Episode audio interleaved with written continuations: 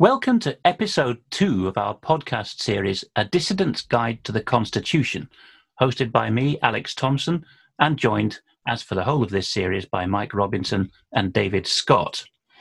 Gentlemen, last week we were talking about this famous knotty issue of constitutional design. And we come now to the second of our introductory remarks podcasts before the historical review gets going. And this one is going to be jam packed. So I'm going to use the techniques I've learned in interpreting, which is when it gets really sticky, take a deep breath, slow down, and concentrate more on the contours. Because this evening we're covering the most bandied about term of all in the constitutionalist movement in the English speaking countries, and that term is common law. Now, we won't get to definitions of common law till the end of the podcast. I think that will be easier on listeners of various degrees of familiarity with the subject. But I will say at the outset that there's so much to cover that we're going to do two podcasts on common law. And the second of them is going to focus on anything that you can call rights in all the various shades of meaning and contradictory, mutually exclusive definitions that that term rights has had in various time and places. That we're going to hive off together with anything we don't get to this issue. But then the common law as an issue, why should people care about it? Well, why should people care? There's a question. People are really moved by the common law. And they're moved, I think, in part because they can understand it. They can put it in their heart, they can apply it in their lives, and it makes sense. It makes sense of their interactions with their fellow man you can express it in shorthand, right? You say, I'm not going to cause harm and I'm not going to cause loss to my fellow man. I'm not going to use fraud in my contract. Right? So it's you can remember it. You can go in to interactions with people and you can have a principle that we're all equal under a common law jurisdiction. And everything that I do to you, I have to be prepared that you do to me. Therefore, your your approach is in, immediately moderated. And it's a way of finding remedy, sorting out disputes. It's got an awful lot going for it. The other thing that it has going for it is in the name. It is common. It's common to the entire country. As we head through this, whatever this is that uh, coronavirus represents, and we start seeing common law being suppressed in the country, and we've got different rules, different regulations from one part of the country to the next. Common law represents something which, if we understand what the law is in one part of the country, we can go to another part of the country and understand what the law is there as well. It underpins everything, but it's common. We've got to get into this question of law, first of all. In the English language, and especially because we live historically under the common law, we use the different terms lawful and legal, lawfulness and legality, to describe different aspects of whether something conforms to law or to the law. And roughly speaking, I would say that lawfulness corresponds to the idea of law without a definite article. It's not law if it's not sense. The old English judicial pronouncements by juries and judges would often say, if it is bad law, it is not law. They didn't use an article. That is finding that something is unlawful. But you can also put the definite article in that phrase and say it's the law. And that roughly corresponds to the idea of is it legal? Because you can legalize euthanasia. You can legalize, God forbid, but it's probably coming soon, the rape of underage people. You can legalize all kinds of things. Or you can criminalize, that is, penalize or delegalize things. Yet they may still be inherently lawful or unlawful, despite their being illegal or legal. So, lawful and legal is quite a knotty issue. And legality, as an adjective, takes us a step further. When I was at GCHQ, and I'm sure it's even worse now, the buzzword was not even lawfulness or legality, but legalities, plural. Are we observing the legalities?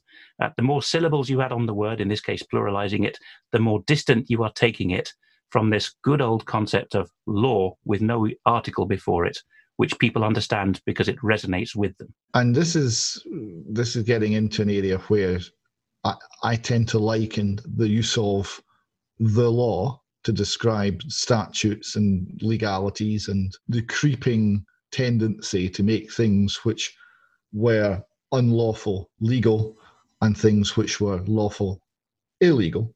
I, I view taking that and calling it the law as a form of counterfeiting. It's taking the respect that people feel for the law that they can understand and feel and that speaks to something in the human condition that is shared by everybody. And using the the credit using the value of that to give life to something that's quite different. My understanding of this and i'm quite happy to accept that this could be completely wrong so if it is wrong please say so. Legal the term legal implies legislation to me. David mentioned statute and maybe this it's worth just having a quick conversation about where parliamentary statute sits. And in fact, even because we're talking about constitutions here, statute, of course, stems from statements of the king or the queen from the crown. Um, it has more recently become parliamentary legislation. But before we get into that, I mean, Alex, am I right in suggesting that the term legal is best applied to, or stems from the idea of of legislation? Yes, there is no case that I'm aware of of people saying we know that this behavior is legal or illegal because of common law. More properly, it would be found lawful or unlawful on the basis of common law precisely because the common law is not codified, and particularly not by parliaments. And this is the level at which we understand why there are juries in common law countries, because they understand what the Bible would call the law written on our hearts. Juries know that something is wrong or right in context, given the characters and circumstances, and they will often render or use to what is known as a perverse verdict. That is, the statute, the legal directions written down at a particular time by Parliament say this man is guilty of this crime, but the jury says we are not going to convict him because what he did was not wrong given the circumstances. And of course, the common law response is to learn from that and to turn it into a precedent. I know that I would be attacked by many in the legal profession for putting it in such bald terms because the tradition that's developed quite wrongly is that in English law, judges are the judges of the law and juries are the judges of fact, so that they will sometimes be sent out of a hearing a dozen times when one of the sides says, This is a point of law, Millard.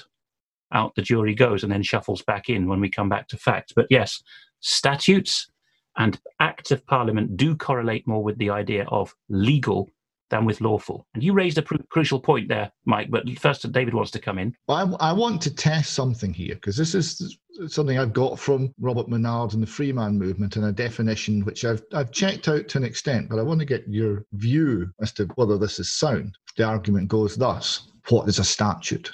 A statute is a written rule of a society given the force of law. Okay. And the question but you, you gotta you gotta complete that because because at the end of it comes with the consent of the governed. No, no, no, no, no. It, well, I'm getting there. Give me okay. the the second part of it is what is the definition of a society? Okay, and a society is a group of people gathered together by consent. Right, willingly to engage in a collective operation. So, if I join a society, if I join an engineering society, I'm bound by their rules. But I joined, I did so voluntarily.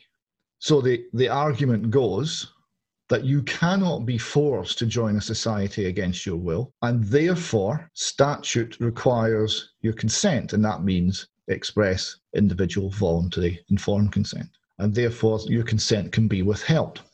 To what extent do you think that's a sound argument? I think that whether or not that is factually correct from a legal standpoint it's factually correct from a practical standpoint. But where it falls down, in my opinion, is that, that, that the argument is that therefore, or at least some people take the argument as far as saying, therefore, if Parliament produces a statute, which I don't believe in, then I have the right to refuse my consent to that individual statute. But of course, the idea of a society is that the consent is given collectively. You you raise a vital point here, and uh, this is one that much later in the series I hope to answer, which is if you want to not consent, how how on earth do you do it? What does it mean? Right. But but the other point is, David, that I have yet to meet someone who is actually willing to separate themselves from society wholly because of course it's one thing to say well I, I don't consent to the actions of parliament today and so i'm going to give up my passport or i'm going to give up certain aspects of belonging to society. But the minute they need the health service or a dentist or something else where the, which they can't necessarily afford to go privately for, then it's always the state who is uh, expected to pick up the pieces. And so there are limits to, to that particular argument in practice. There are a few purists who go as far as to say we didn't register the birth and we'll do everything privately in cash, but it requires a society around you. You hear mythical accounts sometimes of people in Yorkshire Dales uh, it's easier in less densely populated countries, but parts of Yorkshire and Mid Wales are sometimes said to contain small colonies of common law purists who live that way. But I think Mike was going to add something to that. Well, no, I was just going to say, but just coming back to the common law point here, uh, was it you, Alex, was saying we know in our hearts what the law is. And in some ways, that's expressed in common law in the UK. For example, theft and murder are not to be found on the statute books, they are common law crimes. There is no statute which says that it's illegal to murder or it's illegal to kill someone. It's a common law crime that actually needs no expression in statute. It is the real world as reflected by what all of us know to be right. And it's not just to, for criminal purposes, it's also for people to have entitlements, because there is this phrase in the English language, his common law wife, which develops from centuries, centuries of understanding that if man and woman live together without having gone through any public form of ceremony, they deserve, they are entitled to the respect of society and to inherit each other's goods when the first of them dies and other such exclusive entitlements. So it's not just knowing when to penalize someone, it's also knowing how to treat them fairly in positive terms. But what you've raised here, David more particularly, I think, is actually something with a name historically in Europe. And it's something which gets two definitions early on, which is putting yourself or being put outside society and no longer observing the rules which that society has given the force of law. Note that a statute in that definition is the force of law by the consent of the governed, not the article, not the law, but of law, as we were mentioning earlier. Now, this term I'm thinking of is outlawry. And very early on in medieval Europe, you see that there are differences around Europe among the peoples who both contribute to the British Isles gene pool and cultural background. One is the Norse or Saxon idea of being an outlaw, which is I'm a homesteader. I don't care for the law that's recited at the king's or parliamentary gatherings every year. I will put myself outside those protections, but also those limitations and be a law unto myself. A moral and neutral attitude in its origin, something that the Icelanders practiced, for example, not necessarily because society shunned them or banished them, but there's also more the Frankish, later the Franco German attitude to outlawry, which is the, the emperor declares you to be an outlaw. In German, vogelfrei, meaning as free as a bird, in other words, as free to kill as a bird, which is you've displeased someone at court, and anyone who finds you can kill you and capture your goods. Totally opposing ideas of what outlawry is. One based on consent and people working out what's good for themselves, and the other based on the force of society. And while we're at definitions, I should describe statute quickly. Mike put his finger on this before there was a parliament in England, which is well, various points in the 13th century are named, but towards the end of the 13th century, there is an English parliament, and around the same time, there is a Scots parliament. Before that time, and even back into Roman and Near Eastern antiquity, there is this word statute, Latin statutus, and it means a thing which has been caused to stand. It's very close to the definition David gave of something which is understood to be a standing reality, truth, and morality in society.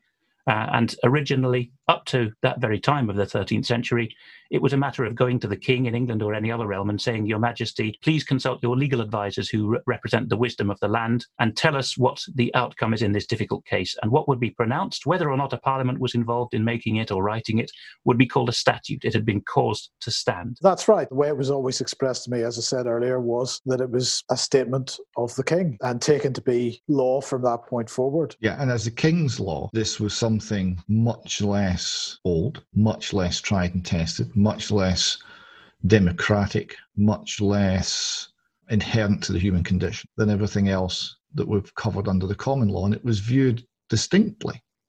Now, one of the things we've lost is we've lost in the common parlance the distinction between law and statute. Well, if you want to describe statute as the King's Law, the way it's developed, and later the King's Law in consultation with Parliament, though that's coming unstuck in 2020, as the whole world and Britain included is going over to executive decrees without Parliament. If you describe statutes or acts as the King's Law ultimately, then what David has been, or all of us has been describing through this podcast so far, on the other hand, would in the English speaking countries be called the law of the land. That's the law coming out of consciences and experience, I would say. It's not a term that's known in Europe. But something that's that's often questioned and discussed is which law has superiority. Does one law have superior or superiority over the other? And my argument has always been that common law is superior because of something that you discussed earlier in the program, Alex, and that is the power of the jury to overturn a bad statute or to say that under these circumstances, this statute does not apply uh, and in fact, in some case, nullify the will of Parliament completely. Under those circumstances, common law has to be superior. But what we increasingly have is the determination by Parliament and to a certain degree by the legal profession that statute is superior to common law and that that is the will of the people of the day, which of course is not necessarily correct at all. And this this is very interesting because you said the, the legal profession, right? Because yes, the legal profession are explicit on this. Statute takes precedence. The statute is superior. My question is, does that apply only if you're a member of the legal profession? Because remember, this is all about which society you've joined. Well, if you join the law society and the rules of the law society are that statute is superior and you consent to that, then you're bound by it and statute is superior. And of course, if, if the term legal is linked to legislation, then that would be obvious. This is what happens at law schools is that people get taught in what's known as the sources of law, uh, otherwise known as the hierarchy of norms. In continental judge training, it's very explicit. You get flowcharts, only consider this level of law if there's nothing at the higher level. And the people who wrote, write these pyramids are in the system. And they point to documents coming very recently out of parliaments or supranational courts uh, at European level or world level now to say, because of that recent authority, we now know that common law is the bottom of the pile, which is why the outgoing Archbishop of York, Dr. John Sentamu, said to a passerby, I know it's shorthand, but it's how the establishment thinks. Oh, we had common law in the past, but now we have statute. It's also why Judge Phillips and Lady Hale have, uh, and more particularly Lord Neuberger, that trio that were on the Supreme Court together when the UK brought in this thing, the Supreme Court, not very many years ago. They all said in footage that's publicly available, I don't know about common law in one form or another, or another. Either saying Scotland doesn't have it, which was wrong, or Judge Phillips saying, when I was appointed to the bench of the Supreme Court, I said, well, I know all these spiffing uh, specialisms of law, but nobody's taught me common law. And someone else on the Supreme Court said, Don't worry, chum, you'll soon learn it, as if it were a kind of putty to stop the gaps. So uh, something has been turned on its head there. Let me read the end of the introduction to an American book of interest to all common law jurisdictions, actually, by Clay S. Conrad, called Jury Nullification The Evolution of a Doctrine. Because Mike has mentioned jury nullification. Now, that's the term that sticks. Uh, there are people who are sent to prison in very uh, questionable ways for even telling juries that they have powers to return a perverse verdict, to say, we will not follow the judge's direction or the letter of a statute in this case. What does Conrad say about this term? He says, when jurors decide not to enforce the written law and to do justice instead, we say that they have nullified the law. The power of juries to go beyond acting as mere finders of fact has been variously referred to as jury mercy, jury lawlessness, jury justice, jury nullification, or jury veto power. In this book, says Conrad, I will use the terms jury nullification and jury independence interchangeably. And then at the end of this introduction, Conrad adds perhaps the most accurate term to describe jury nullification is, in fact, prosecutorial nullification. This is because when a jury returns a verdict of acquittal, it eliminates the power of the prosecutor to pursue charges against the defendant for those acts on which they refused to convict.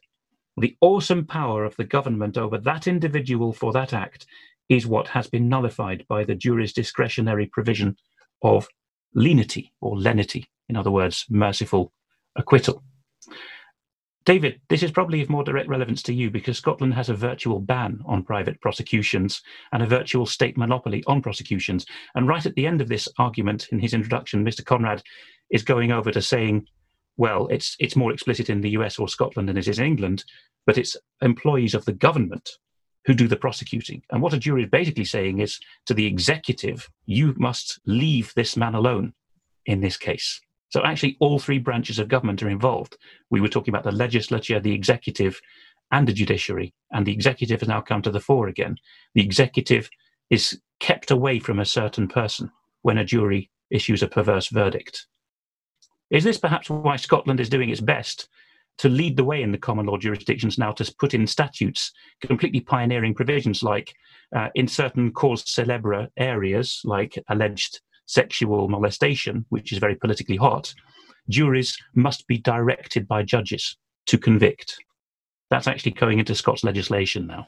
Scotland is a bit of a special case. Now, we've seen this at the hard end. We've seen it with uh, Robert Green's prosecution, which the state constantly said, oh, we're very we're very troubled about what you've done with your campaign to stop sexual abuse. And it's very serious. And, and, and we're going to take this, what's, what's termed in Scotland, as a solemn procedure, which means you can get up to five years and you're before a jury, uh, only to turn away at the last moment and change it and just put it in front of a single judge. Because no jury would have convicted Robert Green. And they knew it. But a judge easily would. And in Scotland, a judge can give you up to a year. You can be before, before a single judge, you can get a year in jail and all sorts of restrictions and orders placed on you for what happens when you get out. So, as an instrument of social control, it's magnificent. Now, the lack of access to private criminal prosecution is one of the biggest differences between Scotland and England. And it is very much to the detriment of the people of Scotland. And it's a huge asset in England. The degree to which this is comprehensively the case will surprise many who are used to the English system. If you want to engage in a private criminal prosecution in Scotland, you have to apply to the High Court for special permission. This has been granted three times in the last 120 years. So the answer is going to be no. Everything that's done in Scotland is done by one organisation, the Crown Office and Procurator Fiscal Service. So they're in charge of absolutely every aspect of prosecution and into uh, all fatal accident inquiries, suspicious deaths and things. They, they investigate all of that. All in one organisation. It's, ex- it's extremely opaque and there's no choice. The degree to which this is comprehensive, I'll give you a couple of quick examples. In England, if you don't pay your television licence, the BBC or one of their agents will prosecute you in Scotland as the Crown Office. In England, if you don't pay your taxes, Her Majesty's Revenue and Customs will prosecute you. So they came to Scotland in one particular tax case and spoke to the judge and said to the judge, the Scottish Sheriff, We are Her Majesty's Customs and Excise. We'll be prosecuting this case. And the judge says, No, you won't. So, beg your pardon. No, you won't, he said. You are Her Majesty's Customs in Scotland. You have no prosecu- prosecutorial powers. You are a witness. And that's how it had to go forward. They can't prosecute in Scotland. No one can, just the Crown Office. Now, that's a state monopoly on access to justice on all criminal matters. That is a huge amount of power. And it has not been wisely exercised, and it has not been exercised in the interests of anything other than the government, the state. This makes us much less free and much less safe than in a system which is much more plural, where people can take the state employees to court. Uh, but uh, in practice, uh, that's increasingly unlikely because uh, many people that have attempted to take, uh, I'm not talking about the likes of HMRC or organizations of this kind of scale, but individuals attempting to take private prosecutions are increasingly finding themselves in a position where they arrive at the court and discover the Crown Prosecution Service there, and they say they say to them, "Well, we'll be taking this case over at this point." So England is also losing the ability to bring private prosecutions in this way. But I think something that we've maybe we've talked about it, but we've we haven't really stressed the importance of it here, Alex, is the jury as part of common law. I mean, this is this is fundamental to our constitutional rights in the UK, and it's something which the state is working very, very hard to remove from us the right to have a trial by jury fewer and fewer criminal cases are being heard in front of juries. Certainly, civil cases are rarely, if ever, heard in front of juries anymore. Libel cases are never heard in front of juries anymore. And the story from the, the legal profession, from solicitors to judges, is that really in the modern world, ordinary people aren't really equipped to make these kinds of decisions. And that defamation cases uh, no longer have juries is only from 2014. The other category is fraud cases, complicated fraud as determined by the state in one of its branches. Uh, that's uh, being tried by or heard by juries went out some 20 years ago or so. The argument is always it's not fair on the victims of sexual or financial crime because the jury will not be professional enough. Dutchmen uh, who get caught up with British or other jurisdictions where there are juries sometimes say to me, Why do you have these unprofessional people determining the law? It takes them a few minutes to have that software reverse engineered in their head when I talk to them to say that professionalism is not a guarantee of a good verdict, but a guarantee of a state compliant verdict. David also mentioned a couple of minutes ago that the reason why Scotland has a state monopoly, uh, one of the principles imported from continental law in the 17th century and onwards, is for the purposes of the state. And again, the Continentals are more honest about this because France and all the countries which France has influenced has this phrase reason of state, raison d'etat, because it's convenient for the state, we'll do it this way. And spun out of that, they have a reason to justify the policy taken 100 years ago, almost exactly in sync across much of the west of uh, European continent, to monopolize prosecutorial powers, to outlaw private prosecutions. And the reason is that after the First World War, they decided that there was a principle of opportunity at stake. Opportunity does not mean we have a chance. Opportunity in this case is that the noun derived from the adjective opportune. So it is not opportune for the state to prosecute certain crimes. This is how the Dutch have decided, for example, that they will not prosecute certain kinds of nuisance, including most kinds of drugs pushing in practice because it's too much bother or because the state or some political interest in the state has decided that burglaries or drugs or whatever it is are not worth the hassle because it's only little people involved and we have to tolerate that for the sake of the wonderful riot of colour that is modern life. So the state doesn't think in terms of individuals. A little Scottish stat to illustrate this is the Crown Office, once it's gone through the various stages of deciding whether a case assembled by the police has, uh, you know, a, a, a statistically reasonable chance of achieving a conviction. So there's enough evidence there to achieve a conviction. Then decides whether to proceed with the prosecution. 40% are rejected. 40% of cases where there's enough evidence and there's a reasonable chance of a conviction do not go forward. Inside that, there are many cases where it's not in the public interest, meaning it's not in the state's interest for a prosecution to go forward. And many significant crimes are never brought to a, a court of law. Uh, the light's never brought on the, the wrongdoing because of that huge pool of rejected cases in which significant ones can be so easily lost. And of course, Scotland has entirely lost, England has almost entirely lost the other half of jury's work, which is still known in the United States, which is the grand jury, because the trial jury is the petit jury, from the French petit, small.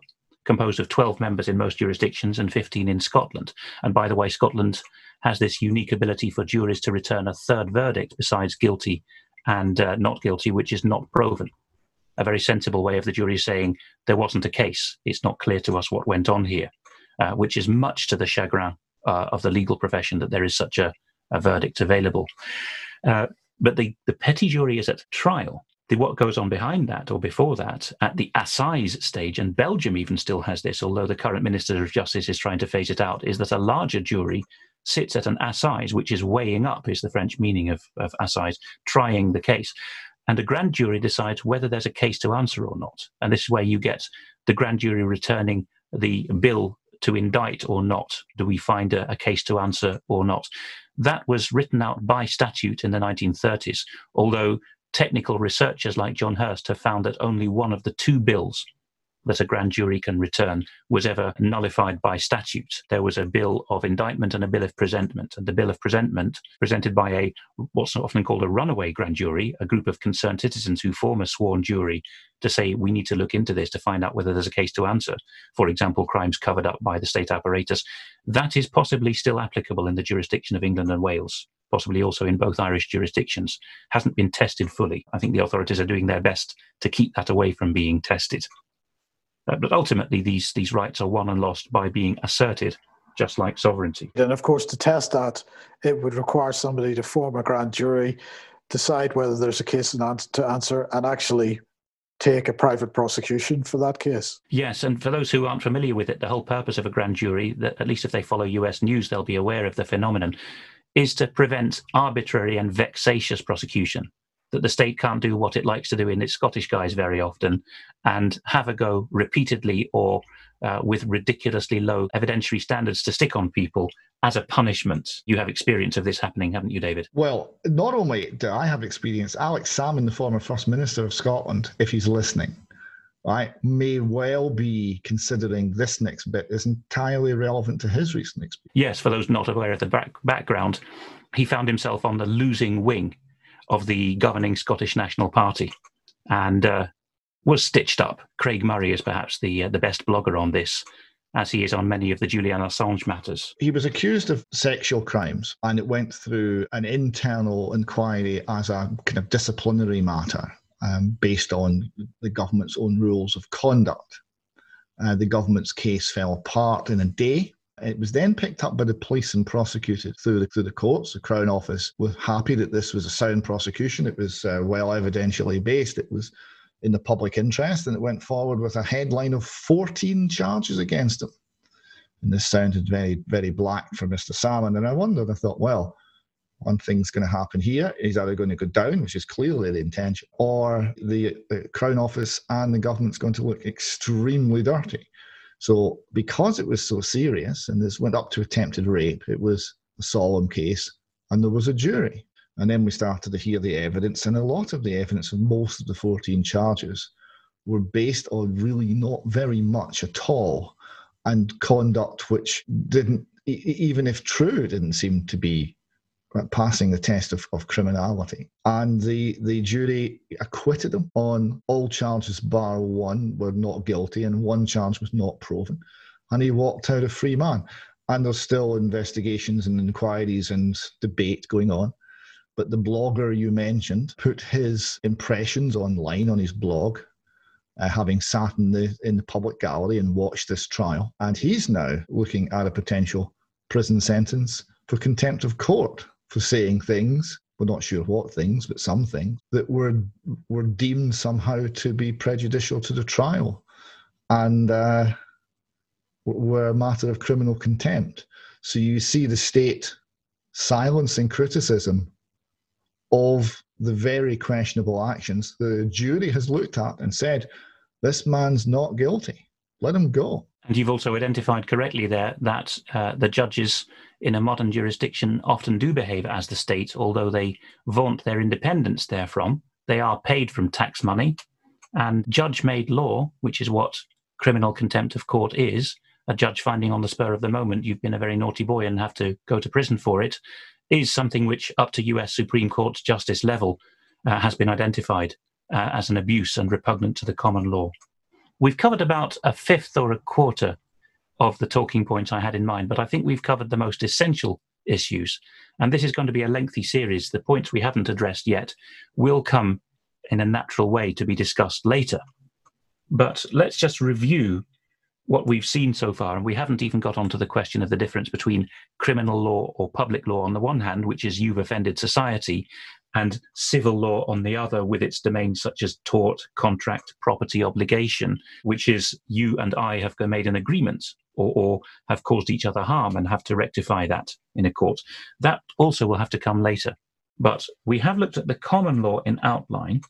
We've seen that it is something which is not the state's to give, but organs of the state can be looked to to redefine and establish what it is and have to be trusted and held to account to do that properly. And also, they have a tendency, because of who pays them, to wander to the margins of lawfulness and to step over that line into something which is legal but no longer lawful as time goes on. And so, in closing, I think we should review my three working definitions of common law that I've been working on with David in particular for a while. And I think they stand the test of most of the UK column analysis that we, we, throw at it. And so these three definitions of common law, I think, are all to be borne in mind by people who seriously consider the position of common law within law and the law. The first is the oldest. It's the Latin term jus commune, which is simply the Latin original from which we get the English phrase common law. That isn't even an England specific or British Isles specific term. It's a medieval uh, legal scholars' international term, jus commune, and commune in Latin means everywhere accepted or common to all. In that sense, we still have it in English. The jus commune, the common law, in the earlier Middle Ages was simply a term for universally acknowledged law, natural law, or doing what is fair and right regardless of whose jurisdiction one is in or regardless of whether a king or parliament is setting law. The second definition of common law that developed is honouring precedent as we continue to discover the reality of what a righteous outcome is, case by case. So, this second definition of common law is a case led approach to jurisprudence or sorting out cases rather than going to a code and saying, what is the flowchart for this case? This tradition also has a Latin term, stare decisis or stare decisis, according to some pronunciations, which means standing by things previously decided, not saying Parliament has changed its mind because of a political or economic change of interest uh, in the country. No, we stand by what we have found in the past to be upheld as law. And the most recent but perhaps most bandied about uh, definition of common law these days is to use common law as an adjective and to describe a country as having a common law system or being a common law jurisdiction, such as the jurisdiction of England and Wales, the jurisdiction of Northern Ireland, are common law countries. This is more complicated to pick apart, but I'll throw it back to both of you gentlemen to see whether I think uh, you think I've got my definitions right. But a common law jurisdiction, bearing in mind what we've said this evening, is a legal order that does not require a codified civil or criminal law, though it may have one. The United States has codified much of its civil, civil and criminal law while remaining a common law country. It's a country where Parliament or the legislature does not take it upon itself to define everything and define every task by enacting a law saying there shall be this agency or there shall be a crime of murder. It's a country in which the sovereign, presidency, or executive is the fount of honor and clemency, and therefore undertakes to honor fairness, equity, mercy, and the people's custom, rather than simply philosophical ideas of what is proper or modern in judging. And it's a country in which the judiciary, the judges, are umpires, not inquisitors, as they are on the continent, and whose independence is genuine uh, it's not just a question of being unsackable by the executive or parliament, uh, while in reality uh, being able to agree the outcome behind the scenes. It's genuine independence because a judge has to look to a jury to say, is this fair in this case? And in some senses, has to bow to the superior authority and legitimacy of the jury precisely because they're laymen. Have I, in that rather wordy series of definitions, gentlemen, summed up the essence of common law, this very elusive term that people are always arguing over. I think that that's a very good summary. Um, the only thing that I might add, and it's really for the next program, if we're talking about rights, the question is where does where do our rights spring from? It's it's there's a bit of discussion to be had about that, which is really for the next program. And I, I nothing really to add to that, uh, but to close, uh, I have seen a common law grand jury in action. And a common law grand jury is also the body that has the, the inquisitor role that actually tests the evidence. It doesn't sit passively as a jury does in a legal court. It drives the whole process. It asks the questions. And I've seen this in, in action, and I've seen barristers in action, and barristers are sharp and intelligent and well trained people. But I would have to say that the the thoroughness of the of the examination that came from 15 ordinary men and women in a grand jury, I was astonished by that it was, I'm absolutely convinced, superior to what any single mind, however sharp and well trained and brilliant, could have come up with because you've got this richness of life experience looking at a problem from 15 or 12 different perspectives and no single mind can replicate that. It struck me watching this process that there was an alternative to what we are told the law must contain and must must involve, and that alternative uh, does point towards higher standards of justice. On the day when we are recording this podcast, the talk of the commentariat is the Freshfields lecture delivered for the Cambridge Law Faculty by Lord Jonathan Sumption on uh, government by decree in this year of COVID. And so I shall close by his very spirited definition of the common law without using the phrase. In that lecture, Lord Sumption said, Not everything that a government is legally entitled to do is legitimate. And not everything that is lawful is consistent with the constitutional traditions of this country. The government's position this year can only be understood as absolutely anything is justifiable. I reject that claim. Join us next time to look at the issue of rights in all the senses in which that term can be used.